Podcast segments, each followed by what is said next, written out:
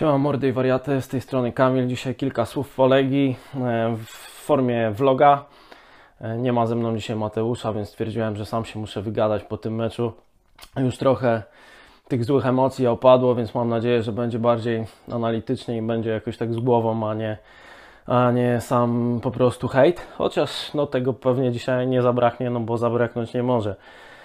E, po takiej wtopie no co, no, tylko usiąść i płakać tak na dobrą sprawę.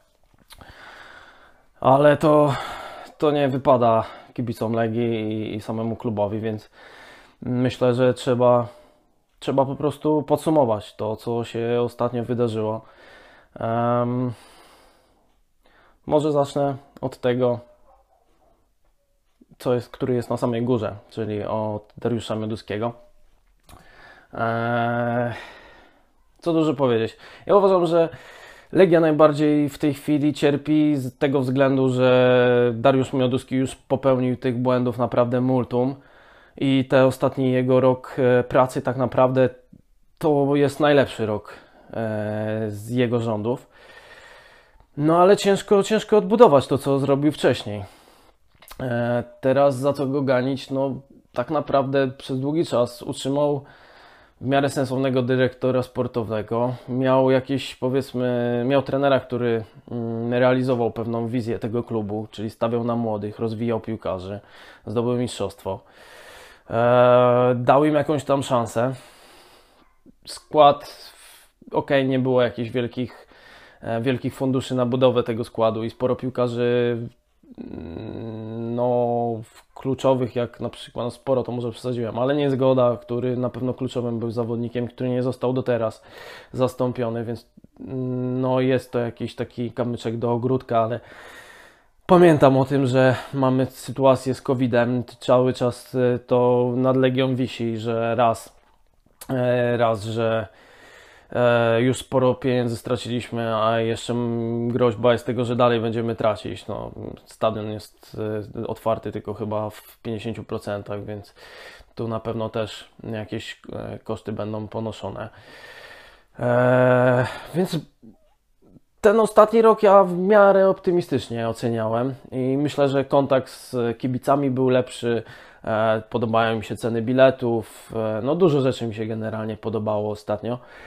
Natomiast co mi się nie podoba, to to, że ten człowiek dalej ma po prostu mm, krótki ląd. On ma tak krótki ląd, że naprawdę gimnazjaliści na social mediach, którzy po jednym zwycięstwie są w stanie pisać, że jesteśmy najlepsi i jebać frajerów i jedziemy ze wszystkimi Liga Mistrzów nasza, a za tydzień jak przegramy, to mm, już jesteśmy dziadami i wszyscy wypierdalać.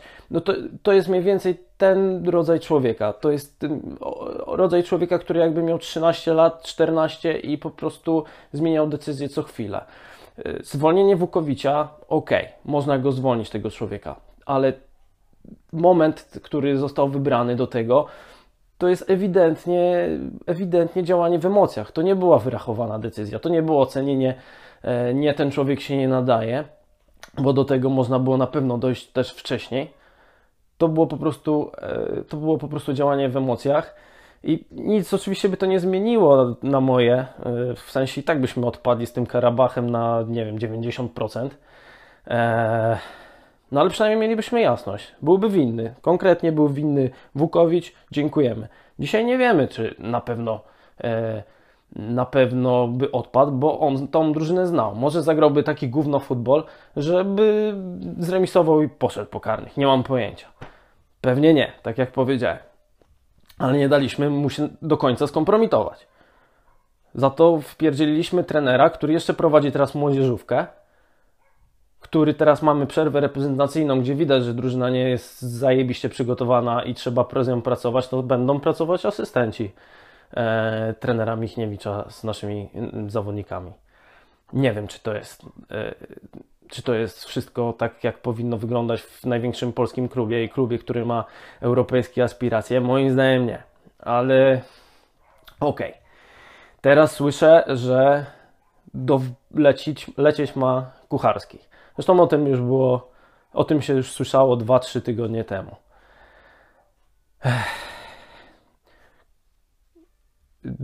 Prezes Mioduski jest w tym klubie samotnym właścicielem, w zasadzie powiedzmy prezesem, jest od 3,5 roku. To jest człowiek, który przyszedł, powiedział, że, że Włakow jest zajebisty i super, najlepszy dyrektor sportowy i, i z nim pracujemy. Po czym e, minęło pół roku, e, odpadliśmy z, puka, z pucharów. Zrobił, że Włakow jedno okienko transferowe, już był beznadziejny, już trzeba było się go pozbyć. To była długofalowa wizja. Potem po tej długofalowej wizji przyszła kolejna długofalowa wizja, gdzie e, Jozak sobie kręcił lody, a Kepcija był jego e, padawanem. E, I po tej, po tej super długiej wizji minęło chyba, nie wiem, 9-10 miesięcy. Nie no, Kepcja może wytrzymał tam rok, ale po roku znowu dwa okienka transferowe. Jedno to tak naprawdę było Jozaka, drugie było Kepcji. Koniec tej długofalowej wizji odpadnięcie z europejskich pucharów spowodowało to, że dyrektor sportowy się nie nadaje. Ok, wzięliśmy Kucharskiego, kolejny najlepszy dyrektor sportowy na świecie i w ogóle wspaniały. Facet wytrzymał dwa lata chyba, rekord, zajebiście. Pierwsze okienko nie było jego, bo sobie Sapinto zrobił to okienko. Chociaż y, Kucharski jako dzielny żołnierz tam przyznawał, że tak, to on tutaj za tymi transferami stoi, ale umówmy się nie miał na to żadnego wpływu. Potem y, zrobił y, z Wukowiciem trzy okienka. Nie wiem, ok, do tego dojdziemy, do oceny tych okienek dojdziemy. Natomiast znowu po, po dwóch latach i słyszę, że ma być zmiana na stołku y, pre, dyrektora sportowego. Jedyne, co jest długofalowe w tej wizji prezesa, to to, że są ciągłe zmiany. To jest ta długofalowa wizja chyba non-stop zmiany trenerów, non-stop zmiany e, dyrektorów sportowych, non-stop zmiany w akademii, non-stop zmiany w dziale e, mediów. Mm, sztab medyczny wymieniony już chyba dwukrotnie cały. Jedyne co, to robimy zmiany.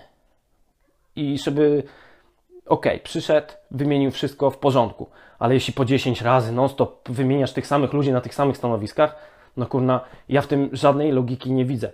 Taki sposób w ciągłej budowie przez 3,5 roku nie da się rozwijać, nie da się iść w żaden sposób do przodu. Jedyny, jedyną mądrą decyzją w tej chwili, jaką widzę do tego klubu, to jest coś, co generalnie powiedziałem dokładnie rok temu, to jest coś, co powiedziałem dokładnie dwa lata temu i obawiam się, że to jest coś, co powiem dokładnie za rok.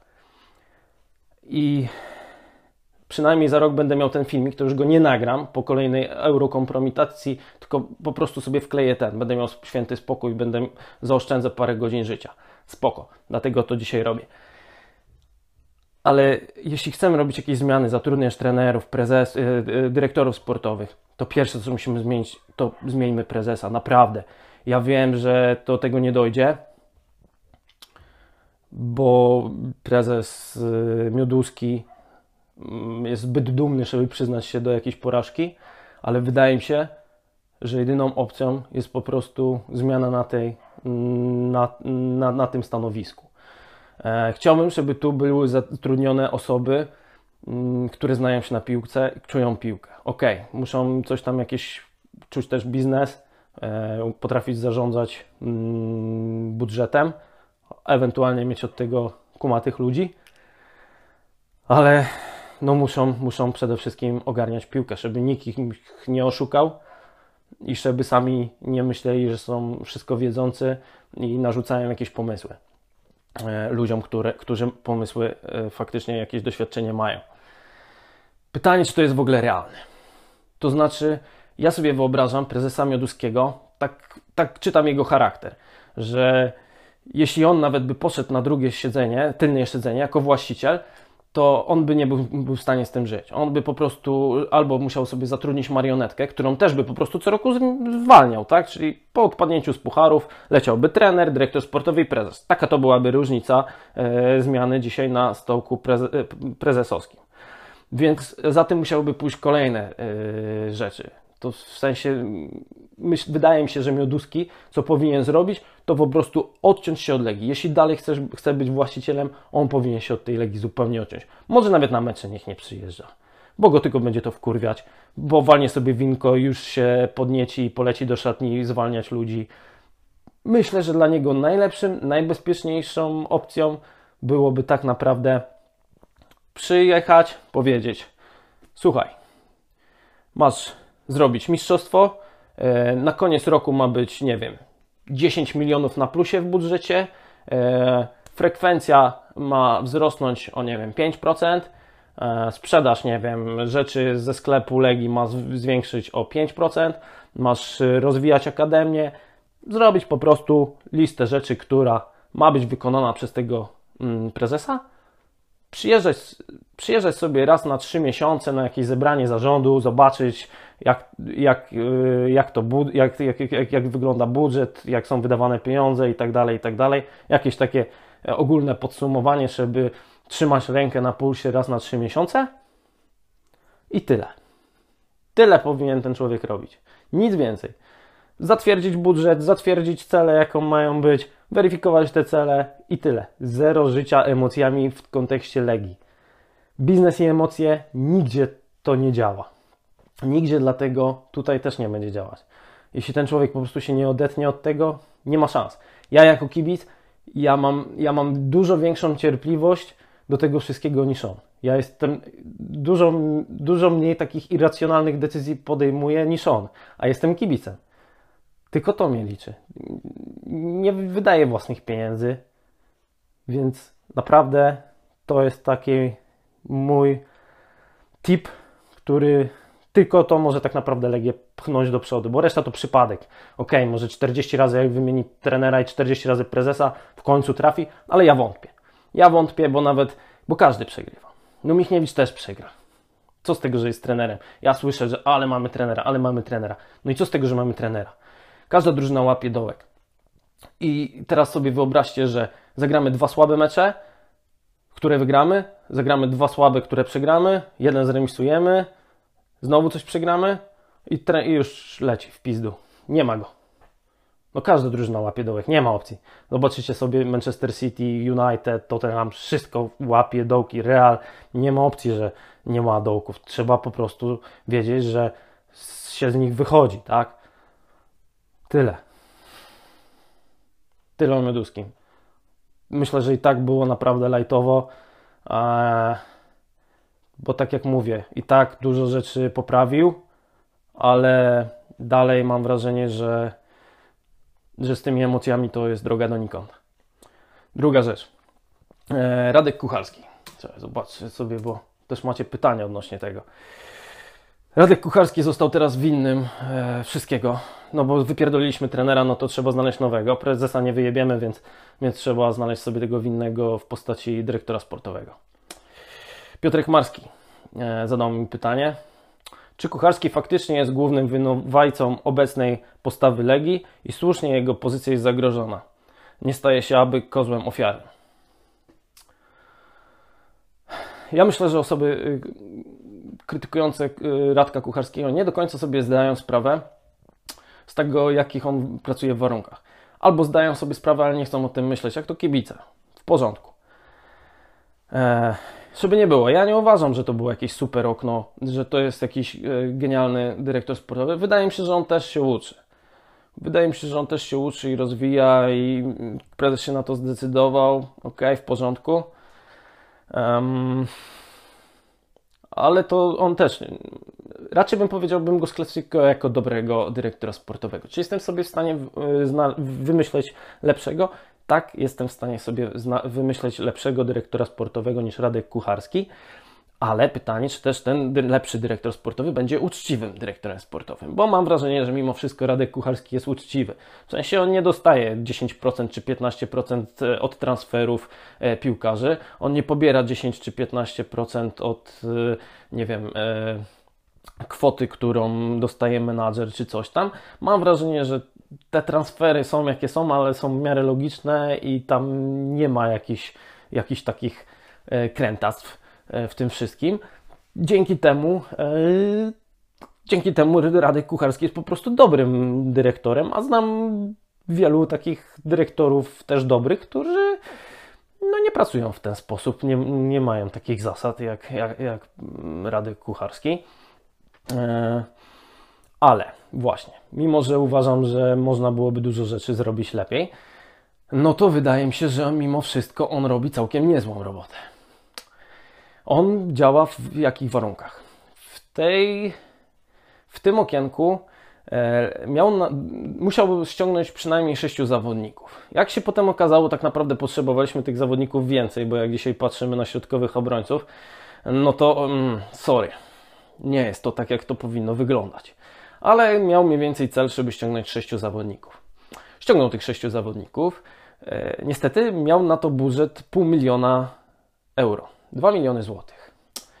No jest to budżet, za, którego, za który można kupić jakiegoś yy, młodzieżowca z, drugiej, z pierwszej ligi polskiej, tak? Więc patrząc na ten budżet i patrząc na tych piłkarzy, no ja uważam, że mimo wszystko majstersztyk. No gdzieś musi być pies pogrzebany. No, jeśli bierzesz Walencję, Kapustkę, Boruca, e, Juranowicza, Mladenowicza i Lopesa za e, pół miliona łącznie, no to wiadomo, że to coś jest z nimi nie tak. Albo są starzy, albo nie grali, albo e, trzeba było na nich poczekać, albo nie mamy prawa wykupu. No jest masa rzeczy, albo, tak? Nie da się zrobić tego e, tak, żeby było cudownie pod każdym względem. Tak jak i z Wadisem. Dostaliśmy Wadisa, ale musieliśmy ileś meczy oglądać go, gdzie ledwo chodził po boisku. Musieliśmy na niego poczekać trochę no coś za coś. Tutaj po prostu nie ściągniemy e, kapustki w formie, nie ściągniemy Walencji w formie, e, więc musimy się z tym pogodzić. Nie ściągniemy Boruca, który ma 35 lat i w ostatnim sezonie zagrał 40 meczy w, na poziomie e, Premiership i FA Cup, tylko ściągniemy Boruca, który już był drugim bramkarzem i tylko oglądał, jak to. Tak to wygląda. Czy można to było zrobić lepiej? Pewnie tak ale czy bym się o to założył? Nie wiem. Myślę, że można było po prostu ściągnąć gorszych piłkarzy. Zamiast piłkarza, który wiemy, że jego sufit jest tutaj, ale dzisiaj jest tutaj, można było ściągnąć gościa, który jest gdzieś tam po środku, ale wyżej już nie pójdzie, tak? Można było to zrobić. Takie decyzje zostały podjęte. Myślę, że to okienko tak naprawdę będzie ocenione mm, za jakiś czas, czyli za, nie w tej chwili pół roku powiedzmy. Zobaczymy w marcu, kwietniu, jak ci piłkarze będą wyglądać. Wydaje mi się, że Walencja to jest bardzo dobry piłkarz. Wydaje mi się, że Kapustka się odbuduje, ale on potrzebuje przynajmniej do, cały ten rok jeszcze okres przygotowawczy. Wydaje mi się, że Boruc e, daje radę już, a mam nadzieję, że będzie jeszcze lepszy, jak będzie coraz więcej mecz, spotkań grał. Do tego to jest też mądry ruch z tego względu, że on za rok zakończy karierę i w to miejsce wejdzie Miszta. A, a jakbyśmy ściągnęli powiedzmy bramkarza 32-letniego, dobrego, to po prostu e, no już Miszta by sobie nie pograł w najbliższym czasie, tak? E, Juranowicz jako gość, który tam jest blisko reprezentacji Chorwacji, e, Mladenowicz, który jest reprezentantem Serbii, no i Lopez, który jest no, średniakiem, tak, ale klub wtedy nie szukał też gościa do pierwszego składu. No taka jest prawda. Mieli Pekharta, Kante i Rosołka, nie szukali kogoś lepszego. Tyle. Eee, czy te transfery są złe czy dobre? Nie mam pojęcia. Ale wydaje mi się, że, że, mm, że odpalą, że odpalą. Tak, tak, tak, tak bym to oceniał. E, jednym z e, zarzutów względem e, Radka Kucharskiego jest to, że koncentruje się na polskim rynku i ściąga tylko z Polski i że nie ma żadnego rozeznania na rynkach zagranicznych. Na oficjalnej stronie zdaje się, no raczej na, na 99%, na oficjalnej stronie był wywiad, wiecie co, nie pamiętam z kim, chyba właśnie z Radkiem Kucharskim który w zasadzie ocenił, znaczy opisał cały e, dział scoutingu, który wygląda tak, że tam jest Kiełbowicz, jest e, trzech scoutów, z czego jeden to jest ten e, z Portugalii Rui i jest dwóch scoutów, ale do akademii, którzy też czasem pomagają też pierwszej drużynie. No to teraz sobie wyobraźcie, Kiełbowicz, który ja go widzę ciągle na treningach, ja go widzę ciągle na, na meczach Legii, nie wiem, czy on cokolwiek robi, oprócz tego, że jest dyrektorem e, od spraw scoutingu. E, mamy, mamy dwóch scoutów na Polskę, jednego na Portugalię. Ten z Portugalii wiem, że coś robi, przynosi nazwiska, ale w tym roku przyniósł nazwiska e, na przykład Richarda, słyszałem też o jakichś innych, ale to wszystko byli zawodnicy, którzy kosztowali, nie wiem, pół miliona i po prostu nie było pieniędzy. Richarda Legia mogła wziąć. Cały czas był ten temat. Natomiast wzięli Walencję, wypożyczyli Walencję za darmo, bez opcji mm, wykupu, bo tyle mieli kasy. Jeszcze część, y, część, e, część płaci, część pensji płaci mu dalej Brentford. Zostaje nam z tych trzech skautów e, w zasadzie dwóch. W zasadzie dwóch gości, którzy mają ogarnąć cały świat, tak? No, zastanówcie się. No jest jeden gość od Portugalii, jest Kucharski, który jest dyrektorem sportowym. On powinien tak naprawdę jechać, jak już dostanie info od dyrektora e, od, od scoutingu, że, on ma, że ten piłkarz im się podoba, tam jedziemy. No to on wtedy jedzie i faktycznie weryfikuje, czy to jest dobry zawodnik, to jest jego praca. On powinien mieć dział scoutingów pod sobą, który, który to wszystko ogarnia. No więc ile może zobaczyć dwóch scoutów? No mi się wydaje, że mogą zobaczyć Polskę mogą zobaczyć Czechy, może Słowację, tyle. No nic więcej. Jeśli mówimy o profesjonalnym dziale scoutingu, to mówimy o tym, że takiego gościa, piłkarza danego trzeba obejrzeć z 5 razy na żywo, e, z 10 razy pewnie można go obejrzeć w telewizji. E, trzeba zrobić cały wywiad środowiskowy, jakim on jest człowiekiem, pogadać z nim, pogadać z jakimiś jego kolegami, może z trenerami. No naprawdę trzeba zrobić duży research, może z dziennikarzami. No wiecie, jak to działa.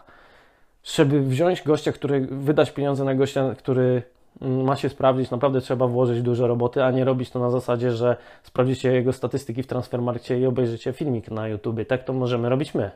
Ale dział, dział scoutingu powinien działać trochę inaczej. No to ile może zobaczyć dwóch ludzi? No sorry. Nie dziwcie się, że facet bierze ludzi z Polski. Jest po prostu tak inteligentny, że bierze ludzi z Polski. No bo jakby brał na chybił trafił z zagranicy, to by na chybił trafił przychodzili piłkarze. I to nie jest to, że on nie ma kontaktów. Pewnie ma kontakty. Ale co, co z tego, że kontakty macie, że co, menadżer zadzwoni i wam powie, że jest fajny piłkarz i wtedy go bierzemy? No jest droga donikąd. No to już to przerabialiśmy, naprawdę już kilka razy to przerabialiśmy, więc dajmy sobie z tym spokój. No okej, okay, możemy raz trafić, raz nie trafić.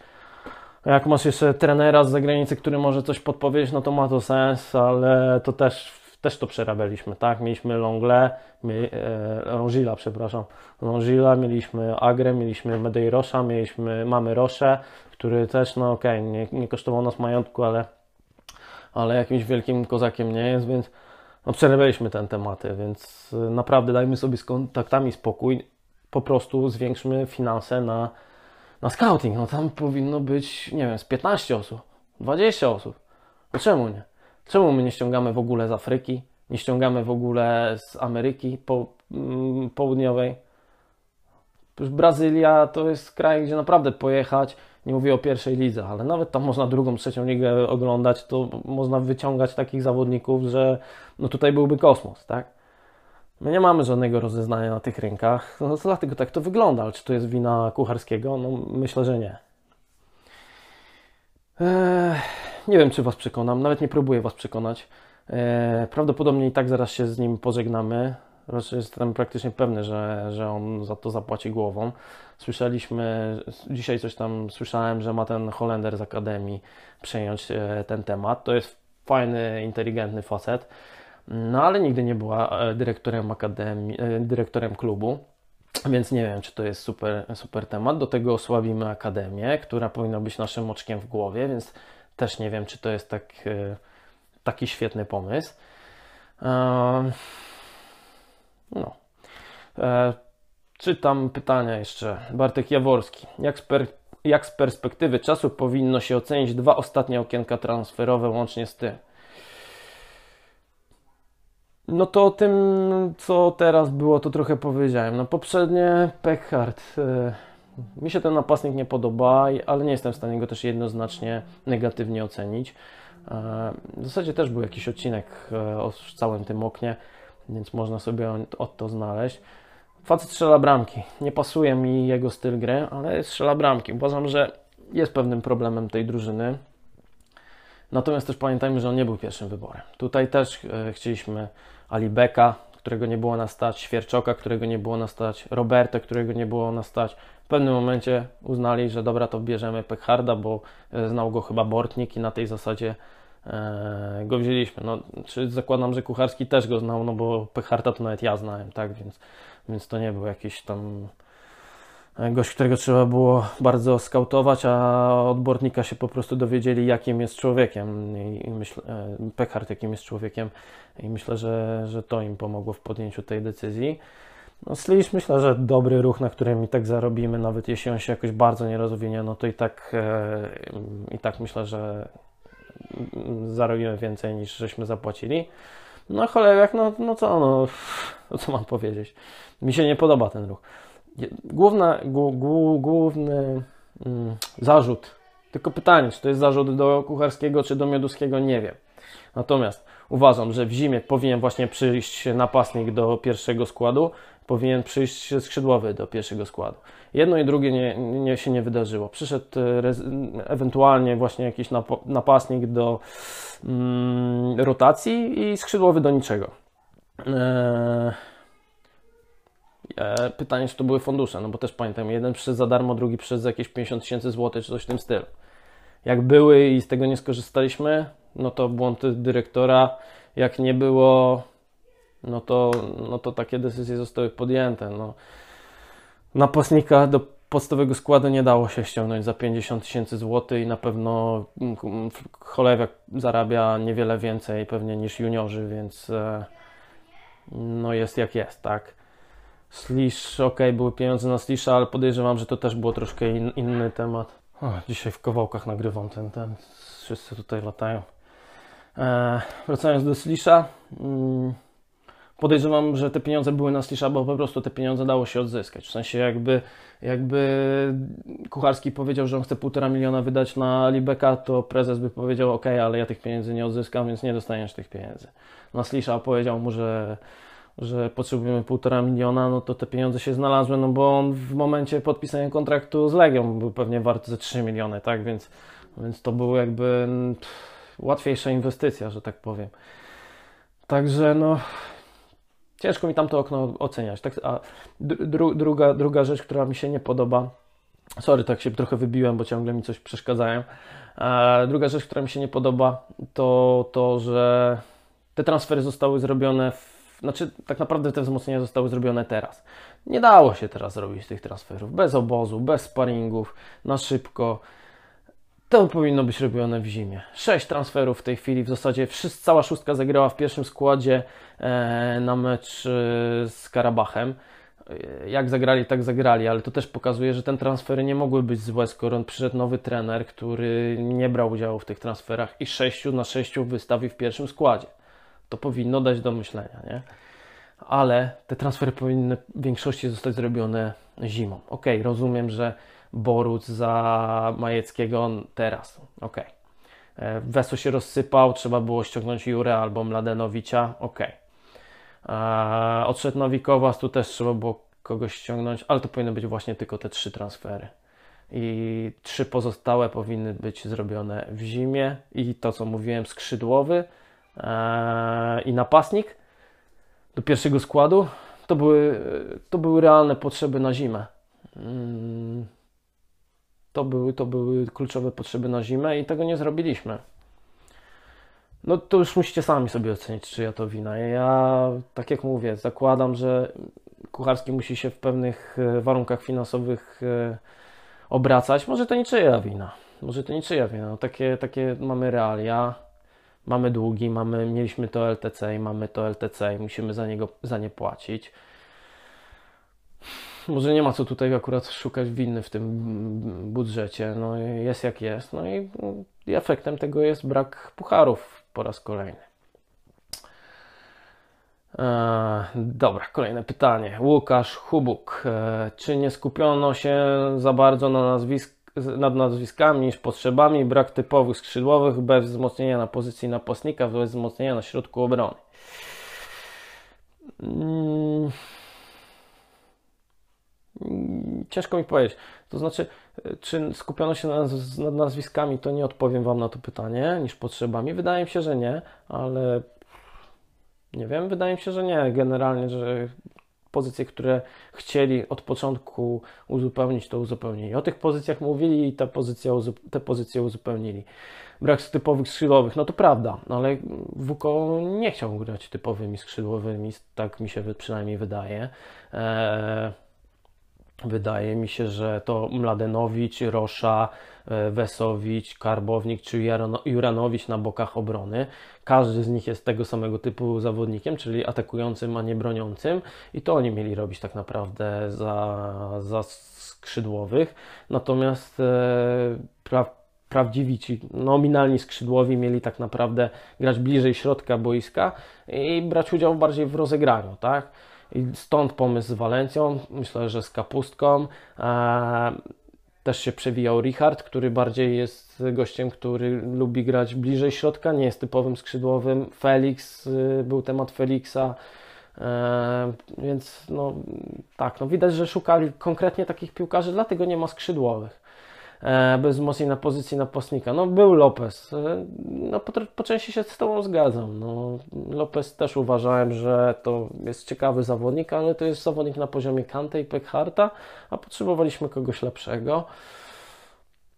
No tylko, że oni od początku też właśnie nie szukali nikogo. Mam wrażenie, że tam bardziej by liczyli na to, że Kante odejdzie i tam miał być jakiś taki temat, zanim się Kante tam dwa razy rozsypał, że on by odszedł, to wtedy pewnie by przyszedł ktoś lepszy, może ktoś lepszy niż Lopez.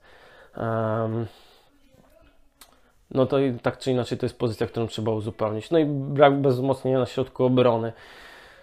Mm, to też był błąd, jak widać, no ale to, to ta sama sytuacja. W sensie mamy, mamy środkowych obrońców i też myślę, że liczono, że pojawi się jakaś oferta za Wieteskę. Liczono pewnie, że pojawi się jakaś oferta za Remiego albo się chociaż z nim jakoś dogadają, żeby sobie poszedł. Wtedy ktoś by przyszedł. No, mamy czterech środkowych obrońców, mamy jeszcze Astiza i Mosura i myślę, że brak pieniędzy też spowodował to, że no tutaj nikogo nie szukaliśmy, tak?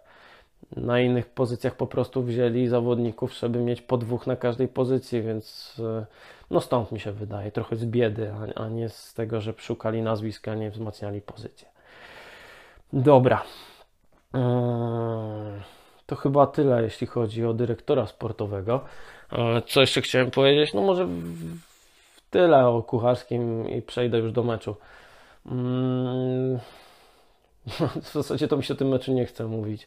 Ta drużyna wyglądała totalnie rozbita mentalnie. Od początku w zasadzie do końca, ale już po stracie bramki to był dramat. No, nie, nie, nie wiem, naprawdę. No ja rozumiem, że może byli, znaczy na pewno byli źle przygotowani fizycznie i wtedy jest troszkę inne nastawienie psychiczne, ale no, szczerze mówiąc, no tak, doświadczeni piłkarze nie powinni pokazać, że jak są takimi miękkimi fajami. No trochę mam do nich pretensje o to przynajmniej, no, no nie są pierwszy raz, pierwszy raz w takiej sytuacji, więc oczekiwałbym czegoś więcej, tak? Eee, po przygotowaniu fizycznym to mówiłem. E, tutaj mieliśmy jakieś takie jedno pytanie. Bonda Sowar. Jak to jest możliwe, że przy takim specjaliście, za jakiego używa, uważany jest bortnik, piłkarze są w tragicznej formie fizycznej? No nie wiem, przyjacielu, yy, dlaczego. Nie wiem, jak, jakim cudem jest to możliwe, ale są. Myślę, że ten spadek był widoczny już od dawna. Wydawało mi się, że to nie może tak długo trwać, no bo to jest, to jest coś, co no, forma fizyczna, no można to poprawiać, no po prostu, no, pracujesz codziennie, była jakaś przerwa, w ostatnich meczach WUKO już dał wszystkim odpocząć, więc no szczerze mówiąc nie, nie do końca rozumiem to, dlaczego ta drużyna w tej chwili wygląda, dalej wygląda tak fizycznie. I obawiam się, że jeszcze będzie wyglądała, bo no po pierwsze Bortnik dalej tam jest, no to tak naprawdę nam odpowie na pytanie, czy to była wina Bortnika, czy to była wina treningu Wukowicza, bo też nie możemy jednoznacznie powiedzieć, że tak, to Bortnik zawinił. Wydaje mi się, że dużo jest też uzależnione od samego trenera i to może po prostu Wuko być tutaj winny. E, ponieważ Bortnik dalej pracuje, no to na pewno się o tym przekonamy. Pamiętajmy, że on na początku rewelacyjnie przygotował ten zespół. To był jeden z najlepiej przygotowanych zespołów w polskiej lidze i chyba jeden z najlepiej przygotowanych Legii, jakie widziałem. I jedyny co, no to mam wrażenie, że on się nie do końca odnalazł w tej całej pandemii. co też mu nie wystawia dobrego świadectwa, bo tak jak kiedyś wspominałem, dobry, dobry specjalista radzi sobie właśnie w takich sytuacjach, a nie na zasadzie, że mam kartkę, rozpisane wszystko od A do Z i jadę, cyk, cyk, cyk, cyk, cyk, cyk, cyk. Nie, właśnie jak jest nietypowa sytuacja, to wtedy yy, pokaż, że jesteś lepszy niż inni, bo tak tak to potrafią wszyscy przygotować siebie, zespół. No, amator się może przygotować bez problemu do, do startu w maratonie i złamać spokojnie 3 godziny nawet, więc, więc naprawdę nie jest to jakiś kosmos, więc mm, no na pewno tutaj Bortnik też bez winy nie jest.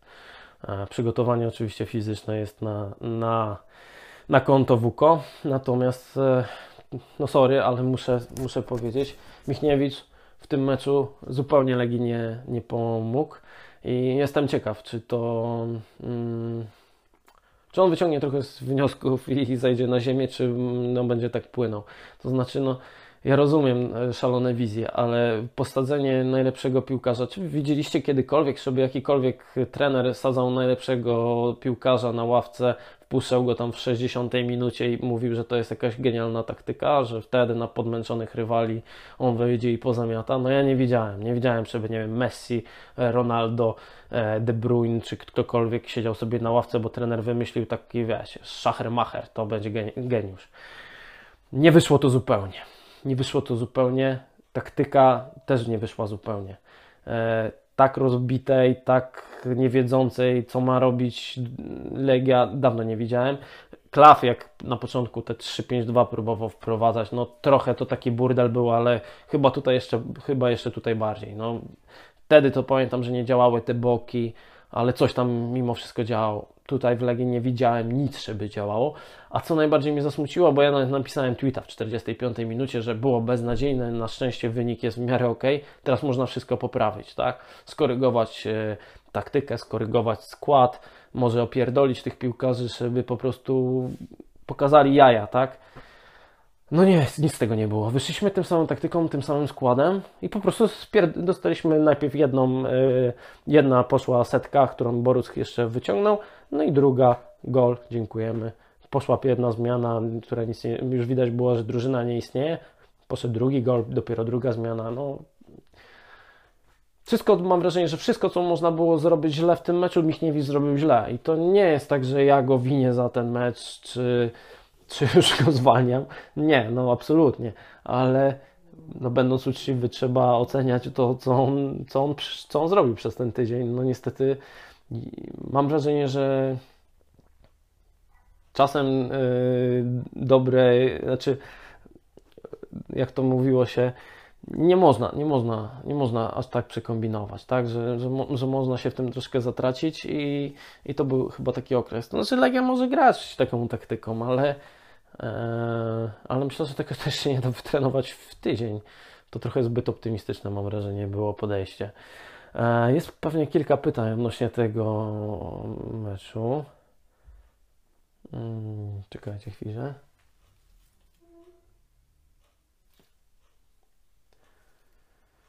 Hmm. Jak można ocenić pracę środkowych obrońców? Z Dritą dawali radę umieli rozgrywać od bramki, wymieniając między sobą podania. Wyjść od pressingu i rozpocząć grę do przodu z Karabagiem. Już, z Karabachem już wyglądało to kiepsko, piłka parzy i tak dalej. Takie założenia czy już umiejętności nie starczyło. Takie założenia czy już umiejętności nie starczyło, aby grać podobnie. No przede wszystkim Drita nie atakowała pressingiem. My z tym mamy, my mamy od dawna z tym problem. Ten problem był marko, maskowany trochę przez Martinsza, który grał na szóstej, który schodził między środkowych obrońców i to on był odpowiedzialny mm, za rozegranie piłki. No i mam wrażenie, że tutaj też e, sobie dużo krzywdy zrobił Wukowicz tym, że tego Martinsza odstawił od składu. Mimo, że Martinsz był w gorszej formie, no to jednak e, w dużej mierze on to, on to nam załatwiał. Tak, uważam, że generalnie musimy ściągnąć środkowego obrońcę, który potrafi rozegrać piłkę. Nawet trochę kosztem nawet tego, czy będzie lepszy w bronieniu niż Lewczuk, przykładowo, ale przede wszystkim powinien rozegrać piłkę. Wydaje mi się, że też przydałby się gość, żeby był niższy, bardziej zwrotniejszy, e, dynamiczny. no bo mamy samych zawodników, którzy są wolni, e, ma, mało zwrotni, którzy no, idą w zwarcie, no bo inaczej nie są w stanie sobie poradzić. A tak się nie da grać wysoko, tak naprawdę. A chcemy grać wysoko i chcemy atakować. Więc mm, przy kontrach rywala, mając zawodników, którzy nie są w stanie szybko się zerwać, wygrać pojedynek biegowy, mm, których łatwo kiwnąć jeden na jeden, no to, no to, mamy, to mamy duży problem. I dlatego jakbym szukał środkowego obrońcy, to bym nie patrzył na, nie wiem, przykładowo Petraszka czy Jacha, tylko szukałbym raczej kogoś, kto, kto jest może w profilu Pazdana kiedyś albo Czerwińskiego. Nie mówię, że akurat ci, ale, ale wiecie o co mi chodzi, tak? Trochę niżsi, trochę zwrotniejsi, właśnie co się mogą trochę pościgać. No i oni wcale nie mają złego wyprowadzenia, szczególnie moim zdaniem Pazdan to jest obu potrafił tą piłkę jakoś wyprowadzić do przodu. Chociaż to też oczywiście nie jest jakiś tam super poziom. No a może trzeba na tego Musura stawiać i co będzie, to będzie. On i w piłkę potrafi grać i coś tam obroni i zarobimy na nim też du duży, duży hajs, więc, więc może to jest pomysł. Dobra, czekajcie jeszcze co tam za pytania. Dobra, Łukasz Abramczyk. Kto teraz powinien odejść, żeby coś się coś na nim zarobić, a nie osłabić kadry. Szkoda, sorry, że tak czytam, ale ponieważ mam daleko laptopa, to już trochę nie ten wzrok. Eee, no, karbownika trzeba sprzedać. Eee, no, tak naprawdę nikogo więcej nie sprzedamy. Um, Lukiniarz jest do sprzedania, oczywiście, za duże pieniądze, ale no to jest facet, który jak odchodzi, no to ja tego nie widzę zupełnie w tej chwili. No jeśli on odchodzi, no to musi przyjść od razu jakiś gruby transfer. Inaczej tego, inaczej tego nie widzę. No, Walencja czy Kapustka no, trochę czasu pewnie będą potrzebowali. Zresztą no, jak odchodzi, jeśli Walencja miałby grać na dziesiątce, no to, no to kto będzie grał na skrzydle? Wtedy się tam gdzieś robią problemy, więc absolutnie. Więc jeśli Luki odchodzi, no to ktoś musi gruby przyjść. Jeśli Karbo odchodzi, no to można sobie tak naprawdę na razie nikogo nie ściągać. Na prawej Stolarski jako rezerwowy Jurenowicza jakoś tam prze, prze, przeskoczy. Na środku mamy tak naprawdę Slisza, e, Gwilię, Martinsza, Antolicia jeszcze. No to tylko na nim. Na reszta no to jest tylko schodzenie z listy płac. No, Hołownia, Kostosz, Remiego, którego nikt nie weźmie, Nodzia, którego nikt pewnie nie weźmie. Mm, z chęcią bym się jednego napastnika pozbył, ale kogo Pekharda pewnie nikt nie weźmie, a Kante jak będzie zdrowy, no to będzie postawowym napastnikiem, więc jego troszkę byłoby szkoda. No Antolić mógłby odejść, pewnie by Legia zarobiła jeszcze na nim jeszcze z 200 tysięcy euro albo coś w tym stylu. No ale czy on by się nie przydał mimo wszystko? No może byśmy dali radę. No jakby karbownik miał zostać, no to Antolić spokojnie może odejść. Ale no to żadne pieniądze, tak jak mówię, no schodzenie tylko z listy, z listy płac, no. Cholewiak dobrze by było go pogonić, no ale on też przecież nie odejdzie, więc wiecie. Dobra, e, Piotrek Marski. Jak myślicie, karbownik do Włoch na zasypanie dziury, czy gruba wyprzedaż i zaczynamy z Czesiem od zera? Czy kolejna przebudowa miałaby sens? No dzisiaj Di Marzio coś tam pisał, że karbownik do Parmy, nie wiem, coś około 6 milionów, ale, ale najpierw wypożyczenie, potem ten, nie wiem czy to zasypuje dziurę, no chyba nie zasypuje, jeśli, jeśli wy, tylko wypożyczenie. Także Także jeśli na wypożyczenie, no to spodziewam się, że jeszcze ktoś może odejść. Ale czy gruba wyprzedaż? No nie ma za bardzo kogo wyprzedawać. No, tak jak mówię, no można się pozbyć tą paru, który, którzy mniej dają, którzy są dzisiaj rezerwowi, ale tu ciężko będzie pewnie się ich pogonić. Natomiast yy, no tak, no to Rokiniarz, no. Czy kolejna przebudowa miałaby sens? To nie miałaby sensu, no, ale my jesteśmy w wiecznej przebudowie. Tak naprawdę to już za prezesa mm, Leśnodorskiego byliśmy w przebudowie, więc to zrobić. Pechart jest najskuteczniejszym zawodnikiem Legii. Czy, czy mimo wszystko nie staliśmy się zakładnikami jego stylu gry? Determinuje to określoną taktykę, dużo wrzutek, dośrodkowań, zaryzykować i wstawić innego napastnika kosztem niskiej skuteczności, ale być może ładniejszej gry. Mm, no tak, no zresztą chyba rozmawialiśmy o tym Pechardzie za 100 razy w tym programie, więc, więc tak, ja mimo wszystko jestem zdania, że lepiej mieć mniej skutecznego napastnika, ale być bardziej nieprzewidywalną drużyną. E, zresztą uważam, szczerze mówiąc, to ja bym, jeśli Kante nie jest zdrowy albo w formie, ja bym grał rosołkiem. Dlaczego nie? Ja uważam, że ten chłopak ma naprawdę wszystko, żeby grać na dziewiątce. On wcale nie jest nieskuteczny, potrafi kończyć akcję. Ma przede wszystkim też czutkę. Poza tym mam wrażenie, że on ma praktycznie wszystkie cechy dobrego napastnika. No, musi nad każdą oczywiście pracować dużo, dużo, dużo, ale w widzę w nim duży potencjał. No ja bym chyba w niego inwestował. Eee, potrzebny bardziej napastnik czy obrońca? Myślę, że obaj są potrzebni, ale jakbym dzisiaj miał wybierać, no to chyba bym wybrał nie wiem kogo. Nie no. Eee, no w obrony Lewczuk pewnie, no Jędza Lewczuk da się ich odbudować, Wieteska jako rezerwowy się nada. No jeśli będziemy grać, chcieli, jeśli chcemy grać trójką z tyłu, no to wtedy na pewno obrońca jest kluczowy w tym wszystkim. Ogólnie to trzeba też powiedzieć, że e, jak napastnik ci strzela bramki, to jest ci łatwiej, tak? W sensie, no w obronie jakby postawić na Stiza, to pewnie da się to jakoś poukładać a w ataku jak postawimy sobie na, nie wiem, kogoś typu Lopez w obecnej formie, no to, to, to, to mi się nie da poukładać, tak? W sensie, no koniec, no nie będzie strzelał, nie będzie gry z przodu, kaplica. W tej lidze generalnie, jeśli masz napastnika, który strzela Ci 20 bramek w sezonie, to wszystko jest łatwiejsze. Oczywiście pozycja obrońcy tak samo jest ważna, no ale znamy przypadki przeciętnych obrońców, którzy w tej lidze sobie dają bardzo dobrze radę, nawet w tych najlepszych klubach, natomiast no jednak napastnik musi być koniem, żeby strzelać, tak? Dla mnie zdecydowanie e, napastnik. E, nie wiem, czy wszystko poruszyłem. Myślę, że i tak wyszło mi jakoś długo. Gardło już mnie boli. eee, kończę. Nie wiem, mam wrażenie, mam, mam nadzieję, że nie było jakoś bardzo pesymistycznie. Uważam, że najważniejsze dla tego klubu w tej chwili to po prostu się nie wyprzedać. Nie wyprzedać się. Eee,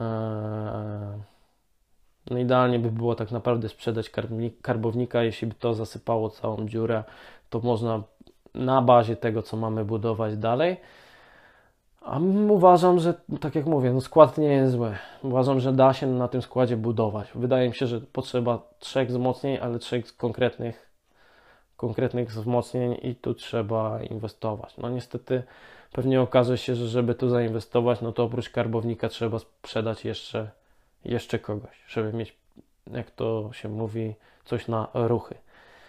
Środkowy obrońca, napastnik, i myślę, że dalej skrzydłowy.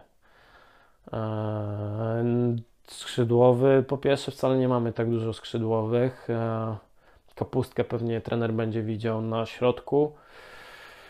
Eee, więc co nam zostaje? No wszołek. Wszołek i Walencja ewentualnie, tak? No. Także jeśli będzie chciał grać z jakimiś skrzydłowymi, no to skrzydłowy jest tutaj obowiązkowy. Ostatnią rzecz, ostatnia rzecz, jaką chciałem powiedzieć, co mi się przypomniało. E, polityka odnośnie młodych piłkarzy Legii i nie tylko myślę o piłkarzach Legii, ale, ale ściąganiu piłkarzy przez Legię. E, ja często słyszę o tej wypowiedziach Mioduskiego, to, że my chcemy być drugim Basel, drugim Dynamo Zagrzeb i tak dalej, i tak dalej. Super. Wspaniale. To się zapytam, E, w tym roku można było ściągnąć Iwo Kaczmarskiego z Korony, Szelongowskiego z Korony, Ratajczyka z ŁKS-u, e, Muńskiego z Arki. Ja myślę, że cała ta czwórka kosztowałaby jakieś 5 milionów złotych. Czy to są duże pieniądze dla takiego klubu jak Legia? Myślę, że nie z 5 milionów złotych za cztery y, duże talenty. Kaczmarskiego chcieliśmy, przedłużył kontrakt, Szerengowski poszedł do Rakowa, y, Ratajczyk poszedł do Zagłębia, Młyński jeszcze siedzi w Warce. 5 e, milionów złotych. Przynajmniej jeden z tych gości wypali. Przynajmniej wtedy Legia by zarobiła 25 milionów złotych. Przynajmniej. Myślę, że może nawet 50. Czemu nie? To są e, chłopaki 16, 18, 18, 19 lat. Więc naprawdę możliwość sprzedażowe olbrzymie. Jeśli my chcemy naprawdę być drugim Bayernem, to my musimy ściągać takich zawodników na potęgę. Oni muszą tu trafiać. Oni mogliby zostać w tych klubach, które są, dalej się rozwijać. Zastanowimy się, co będzie za pół roku, zastanowimy się, co będzie za rok. Może za pół roku któryś z, z tych trzech skrzydłowych idealnie by nam już podpasował jako prawdziwe wzmocnienie do tego, dla tego klubu. Do, gość do może nawet pierwszej jedenastki, albo przynajmniej do osiemnastki. Jeśli my nie będziemy y, w, to, w tą stronę iść, no to, to pozostanie nam drugie wywiady z Mioduskim, czyli płacz o to, że tego nie weźmiemy, bo on idzie za 5 milionów y, za granicę, a powinni nam oddać. No, najlepiej za darmo. Żeby się tutaj rozwinął, bo on tam później nie będzie grał. No super. No ale to o tym trzeba myśleć właśnie teraz. O tych zawodnikach, których, e, o których e, Mioduski płakał, że kosztują 5 milionów i nie chcą mu oddać za darmo, to ja mówiłem pół roku wcześniej, rok wcześniej, kiedy jeszcze można było ich kupić. Tylko oczywiście no, trzeba było zapłacić, no bo za potencjał się płaci. No ale jeśli za Żurkowskiego mógłbyś zapłacić 500 tysięcy euro, no to chyba warto, skoro z Legii by odszedł za 5 milionów euro, tak? Tak mi się wydaje. Dodajmy do tego, że tracimy łakomego prawdopodobnie. Odszedł Praszelik. No ta polityka z młodymi zawodnikami wcale nie napawa optymizmem i trzeba by się nad tym zastanowić. Ja rozumiem biedę, natomiast tu mówimy o prostym biznesie. Ściągasz czterech bardzo utalentowanych zawodników, których można było ściągnąć, bo się tak wszystko fajnie ułożyło, za 5 milionów złotych. Weźmy wszystkich. Dlaczego mamy wziąć jednego? Bierzmy wszystkich. Pięciu, czterech, za 5 milionów i masz praktycznie pewność, że za z kilkukrotnym zyskiem odzyskujesz te pieniądze. No ale to trzeba, to trzeba mieć też pewnie jakieś zaplecze, no nie wiem, mieć jakiegoś inwestora, no ale okej. Okay. Myślę, że to też można byłoby znaleźć, gdyby, gdyby ktoś tak wyszedł i wizję taką przedstawił. Okej. Okay.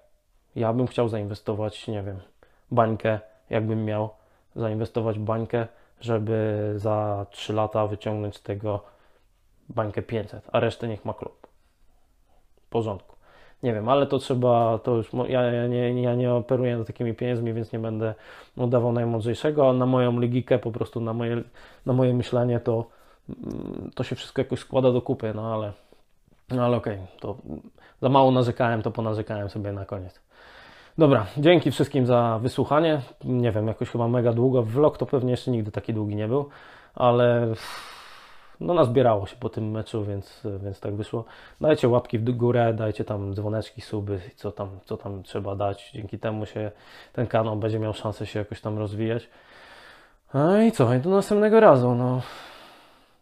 Wyładek napisał, że żeby nie nakręcić, bo to szkoda strzępić ryja. Ja się generalnie z nim zgadzam miałem tego nie nagrywać i zresztą wczoraj Mateusz właśnie pisał, czy nagrywamy, mówię nie nagrywamy i jak dzisiaj stwierdziłem, że nagrywamy, to on mówi, że, no, że sorry, ale już, już nie może.